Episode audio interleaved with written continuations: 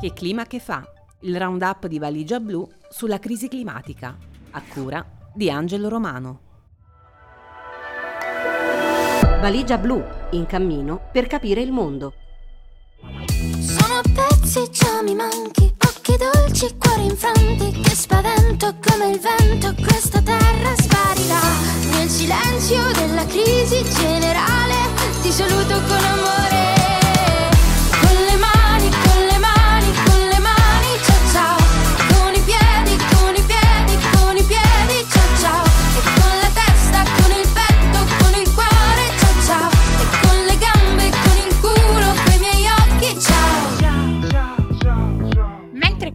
Come umanità avvertiamo sempre più nella nostra vita quotidiana le conseguenze e l'impatto del cambiamento e della crisi climatica, in Italia da settimane stiamo discutendo del libro del generale Vannacci, che definisce la crisi climatica uno spauracchio e sostiene che le tonnellate di CO2 che emettiamo sono un bene perché ci permettono di nascere in un ospedale.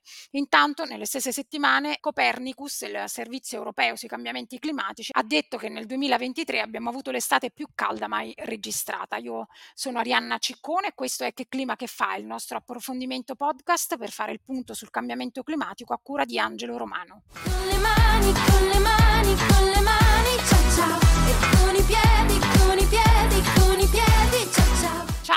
Bentornato dalle vacanze. Ciao Arianna, bentornata anche a te. Nell'ultimo podcast dedicato alla crisi climatica ci eravamo lasciati con l'Italia nella morsa del cambiamento climatico. Purtroppo le ondate di calore, le inondazioni, gli incendi non hanno abbandonato l'Europa e il Nord America. È notizia proprio di oggi l'uragano che si è abbattuto sulla Libia orientale. Fenomeni di questo tipo si stanno intensificando con il riscaldamento del pianeta. Sulle Alpi è stato raggiunto lo zero termico a 5.328 metri ed è un altro record negativo.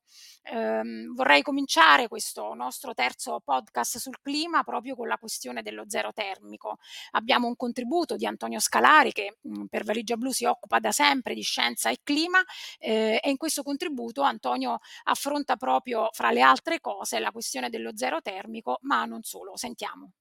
Si torna a parlare di zero termico in questi giorni, cioè del parametro che misura l'altitudine alla quale le temperature atmosferiche rimangono sempre sotto lo zero. In Svizzera si sta spingendo a 5.200 metri di altitudine, a fine agosto si era registrato in Piemonte un valore di 5.328 metri ed è un indicatore importante perché dà una misura di che cosa possa significare un caldo così intenso quando si proietta ad altezze così elevate, cosa può significare soprattutto per eh, le nostre montagne, per le Alpi, per i suoi ghiacciai, che sono, eh, come sappiamo, in grave sofferenza, in un'estate segnata nuovamente da diverse ondate di calore, quindi un cambiamento climatico che anche in Italia continua a manifestare i suoi effetti, ma in Italia si parla d'altro, si parla del libro del generale Vannacci, che tra i vari argomenti sfiora anche quello dell'ambiente e del clima, ma lo fa con mh, argomentazioni eh, scientificamente risibili mh, o sostanzialmente non citando dati ed evidenze scientifiche, ma lo fa inserendolo in una retorica polemica contro l'ambientalismo, contro gli attivisti, una retorica eh, tipicamente negazionista che punta a far passare il messaggio che l'intera questione del cambiamento climatico eh, è una sorta di eh, fissazione di uno sparuto gruppo di estremisti e non invece un tema su cui c'è un consenso scientifico.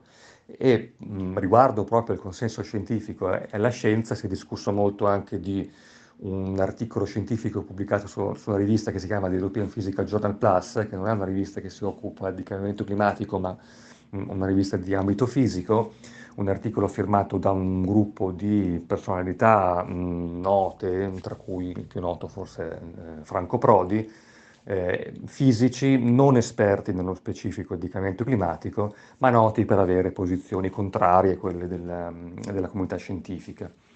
Lo studio è stato molto discusso perché è stato pubblicato, ma poi è stato ritrattato, cioè non censurato. Lo studio è ancora presente sulla rivista, ma eh, l'editore se ne è in qualche modo dissociato perché ha generato molte discussioni ehm, e, e, interventi anche da parte di scienziati esperti che hanno evidenziato le diverse problematiche, falle metodologiche presenti in questo studio, che era sostanzialmente un tentativo di dimostrare che la crisi climatica non è ancora in atto, eh, ma lo ha fatto appunto con un eh, esame delle evidenze a disposizione molto parziale e con una serie di argomentazioni comunque già note anche in ambito negazionista, come il, gli effetti positivi della CO2, eccetera. E, ed è una conferma di come il processo scientifico comunque vada avanti con le sue regole ed è quel, quel processo scientifico che ha permesso di, mh, quel formarsi di quel consenso scientifico che ancora oggi continua a dimostrare che la crisi climatica è in atto, c'è ed è causata dalle attività umane, specialmente i combustibili fossili. Lo studio ritrattato eh, metteva in discussione la crisi climatica. Venerdì è uscito il Global Stocktake dell'ONU che fa un bilancio globale su come siamo messi nella lotta alla crisi climatica. E altro che mettere in discussione appunto la crisi climatica, la finestra per mantenere il riscaldamento globale entro l'1,5 gradi, che è la temperatura oltre la quale le conseguenze a catena che si verificherebbero sono sempre più difficili da contenere, si sta restringendo rapidamente. Scientificamente niente di nuovo, Angelo. Eh, però perché questo rapporto è così importante? Scientificamente sono informazioni che già i vari rapporti del panel del, delle Nazioni Unite sul cambiamento climatico ci hanno dato in questi anni, quindi non c'è nulla di nuovo. Però da un punto di vista politico si tratta di un rapporto molto importante, forse il più importante degli ultimi anni sulla, riguardo alla lotta alla crisi climatica. Perché? Innanzitutto perché dopo otto anni si si passa in rassegna che cosa è stato fatto, che cosa tutti i paesi che hanno sottoscritto l'accordo di, di, Parigi hanno fatto per contrastare il cambiamento climatico. E poi questo rapporto, proprio alla luce di quanto è stato fatto, sarà la base per i negoziati della prossima conferenza delle Nazioni Unite sul clima, la COP28, che si terrà a Dubai a fine novembre. E poi è importante perché dal punto di vista politico è importante? Perché eh, questo rapporto eh, nasce dai contributi di centinaia di governi, scienziati, di gruppi della società civile di tutto il mondo. Quindi anche per la sua particolare natura e per i contributi che hanno portato a questo rapporto, si tratta di un, di un documento molto, molto importante. Infatti, dopo l'accordo di Parigi nel 2015, i governi si erano impegnati a incontrarsi ogni cinque anni per fare il punto della situazione Dice, a che punto siamo? Che cosa abbiamo fatto per eh, contrastare il cambiamento climatico? Abbiamo ridotto le emissioni globalmente? Che dobbiamo fare? Questo rapporto raccoglie tutto questo e ora da questa verifica si capirà dove e come intensificare gli sforzi a livello di decisioni politiche, di negoziati internazionali. E poi ultimo aspetto molto interessante è che di solito si punta il dito no, su chi, si, chi sta emettendo di più, chi sta facendo di meno. Ci sono i paesi in via di sviluppo che stanno cercando che chiedono ora di poter emettere, fare emissioni perché devono recuperare rispetto ai paesi più industrializzati che già hanno rilasciato molte missioni negli anni passati, si pensi al blocco dell'Unione Europea, agli Stati Uniti. In questo caso non si fanno i nomi dei singoli paesi, ma si fa una valutazione collettiva come umanità, come pianeta. Il pianeta è la Terra il soggetto principale di questo rapporto. L'umanità viene messa davanti allo specchio. E quindi, diciamo, cosa emerge da, questa, da questo rapporto? Come, come stiamo messi? Eh, non siamo messi benissimo. Abbiamo scongiurato gli scenari peggiori che si, te- si temevano all'inizio del, ai primi dieci anni, il primo decennio del, del 2000. Però grazie alla, proprio all'accordo di Parigi siamo riusciti insomma, a, a fare meglio di quello che si temeva perché nel 2015 c'è stato questo accordo sottoscritto da centinaia di paesi, di stati, per presentare ogni anno un piano volontario per contenere le, le emissioni e tenere le temperature al di sotto, molto al di sotto, di 2 gradi centigradi rispetto alle temperature dell'era preindustriale. L'obiettivo dichiarato era quello dei famosi 1,5 gradi centigradi che citavi anche tu all'inizio. Ora, eh, perché non stiamo benissimo? Perché il mondo, il pianeta è più caldo di 1,2 gradi rispetto all'età preindustriale e siamo proiettati a un pianeta più caldo di 2,5 gradi entro il 2100. Insomma, abbiamo sempre meno tempo per, per evitare di passare, no? si dice, il punto di svolta e stiamo perdendo tempo, continuiamo a perdere tempo. Il famoso bla bla bla di Greta che è stato tanto deriso, deriso anche su tanti media e da tanti giornalisti in Italia. Ce lo ricordi questo bla bla bla dell'attivista Greta Thunberg? Lo pronunciò durante la conferenza a Milano eh, anni fa. È il bla bla bla dei governi che si riempiono bo- la bocca di tanti faremo, faremo, faremo e poi nei fatti per- prendono tempo e ritardano gli interventi. Eh, due anni fa, eh, eravamo nel 2001 a settembre a Milano, durante la Youth for Climate di Milano, eh, Greta Thunberg aveva ricordato che il cambiamento climatico non è solo una minaccia, ma è un'opportunità per creare un pianeta più verde e più sano. Però questa opportunità, diceva Greta Thunberg, va colta in fretta. Perché non c'è un piano B? Perché non c'è, non c'è molto tempo? Non si può andare avanti con il bla bla bla, la green economy bla bla bla, la decarbonizzazione bla bla bla bla. Eh, aveva suscitato tante critiche, anche perché era un messaggio diretto verso rappresentanti dei, dei vari governi, eh, fatto all'epoca da Greta Thunberg. E questo rapporto ribadisce che di bla bla bla i governi ne stanno facendo parecchio, perché uno, le emissioni sono ancora in aumento. Due, eh, sì, sono stati fatti degli interventi di adattamento al, agli impatti della crisi climatica, pensiamo no? all'innalzamento eh, di barriere eh, eh in caso di inondazioni, innalzamento dei livelli del mare rispetto all'erosione delle zone costiere, insomma sono stati fatti degli interventi però il cambiamento climatico va più veloce di, delle azioni che gli stati stanno intraprendendo, spesso in ritardo. E poi non si stanno rispettando i patti rispetto alla finanza climatica. Il sostegno ai paesi più vulnerabili e ai più poveri è in grave ritardo.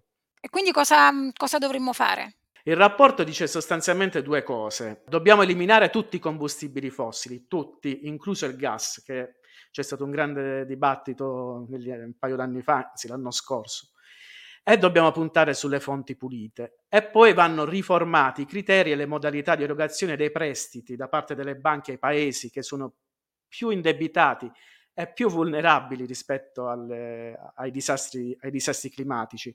Vanno rispettati gli accordi. Nel 2020 i fondi globali, insomma, raccolti erano pari a 83,3 miliardi di dollari e solo una piccola parte di questi sono stati destinati all'adattamento climatico, come la costruzione di dighe, l'aiuto agli agricoltori per fare fronte alla, alla siccità, che è spesso una delle necessità più urgenti, proprio aiutare gli agricoltori.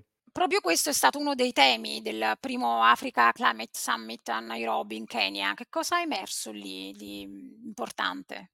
Il vertice di Nairobi era molto atteso perché era il primo vertice sul clima fatto in Africa, al quale hanno partecipato gli stati, i governi del continente africano. L'obiettivo era arrivare a una posizione comune e condivisa in vista della prossima conferenza eh, sul clima che si terrà a Dubai eh, a novembre. Però il summit è stato deludente perché si è parlato solo di soldi e, e e non è stato rispettato l'obiettivo di avviare un progetto per la transizione energetica dell'Africa che sia economicamente sostenibile. Certo, la questione dei soldi è importante, è fondamentale, eh, ne parlavamo prima, e anche il presidente kenyota William Ruto, che ha ospitato l'incontro, ha detto se non si risolve la questione del debito non si può risolvere la questione del clima.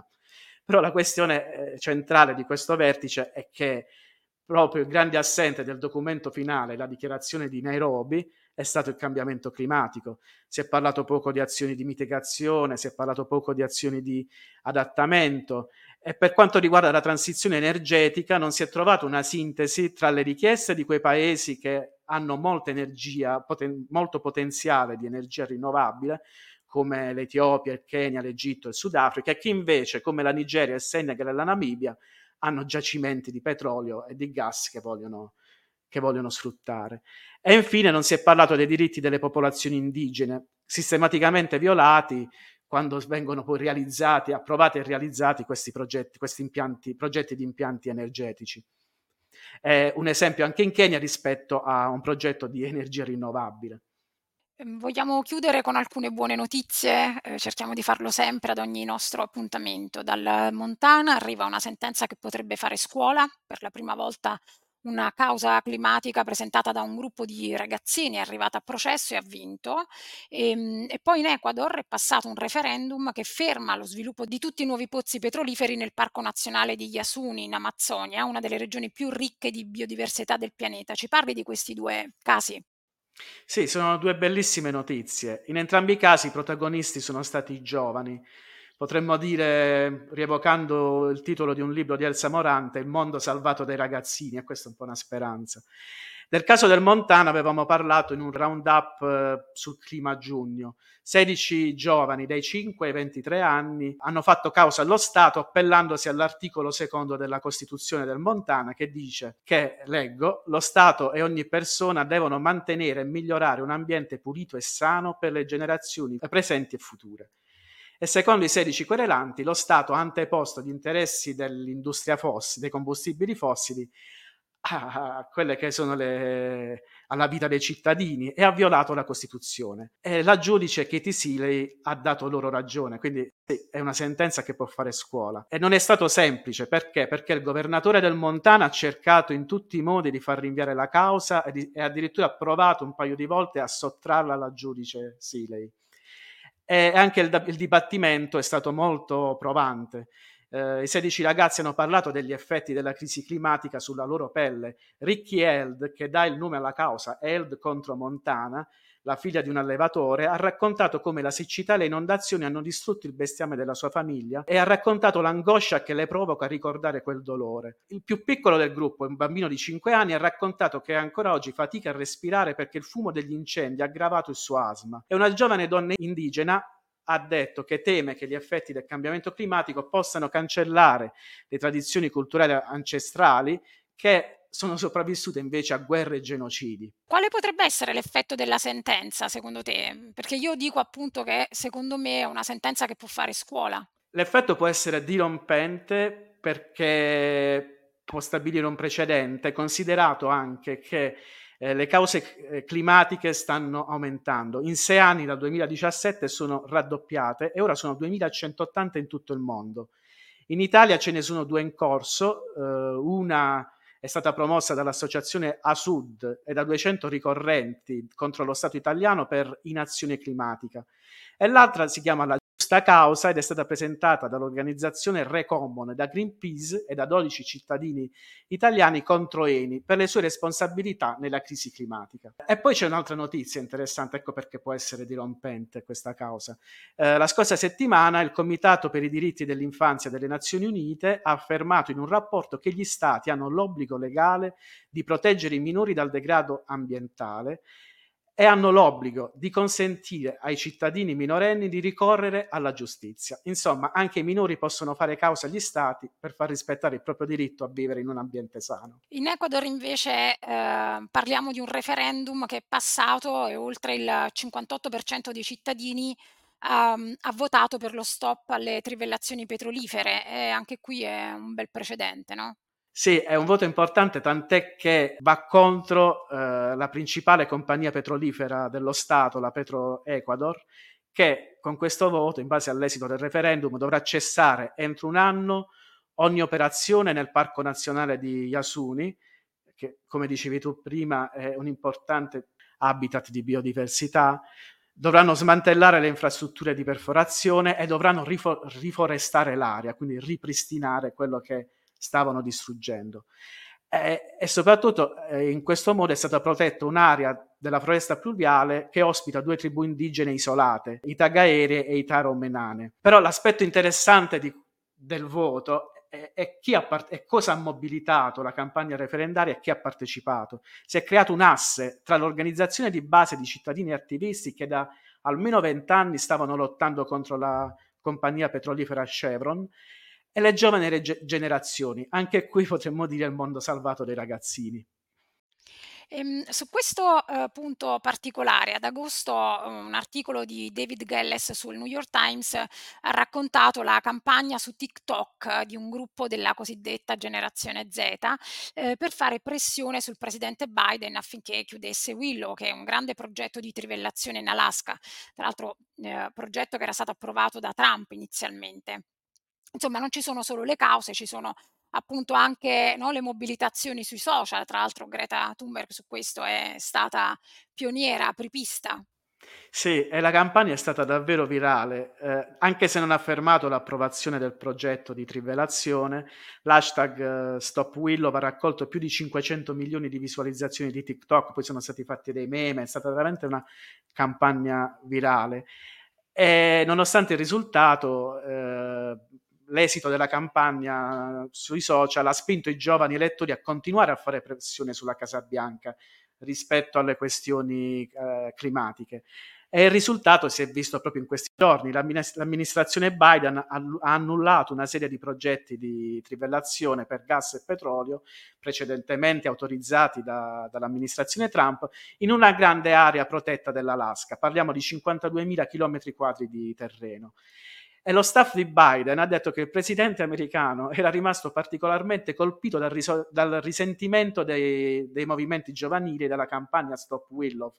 E ora eh, i ragazzi sono tutti impegnati nell'organizzazione della marcia per, com- per, porre fine ai combustibili fossili che si terrà a New York il 17 settembre, in concomitanza con l'Assemblea generale delle Nazioni Unite. E noi ci prepariamo a seguire la COP28 e mh, mm, mi è piaciuto molto questo, questo, podcast che ha come filo conduttore davvero eh, il mondo salvato dai, dai, ragazzini e dalle ragazzine. Grazie Angelo per questa conversazione per fare il punto sul clima e ciao ciao. Ciao ciao. Alla prossima con Valigia Blu Podcast e che clima che fa.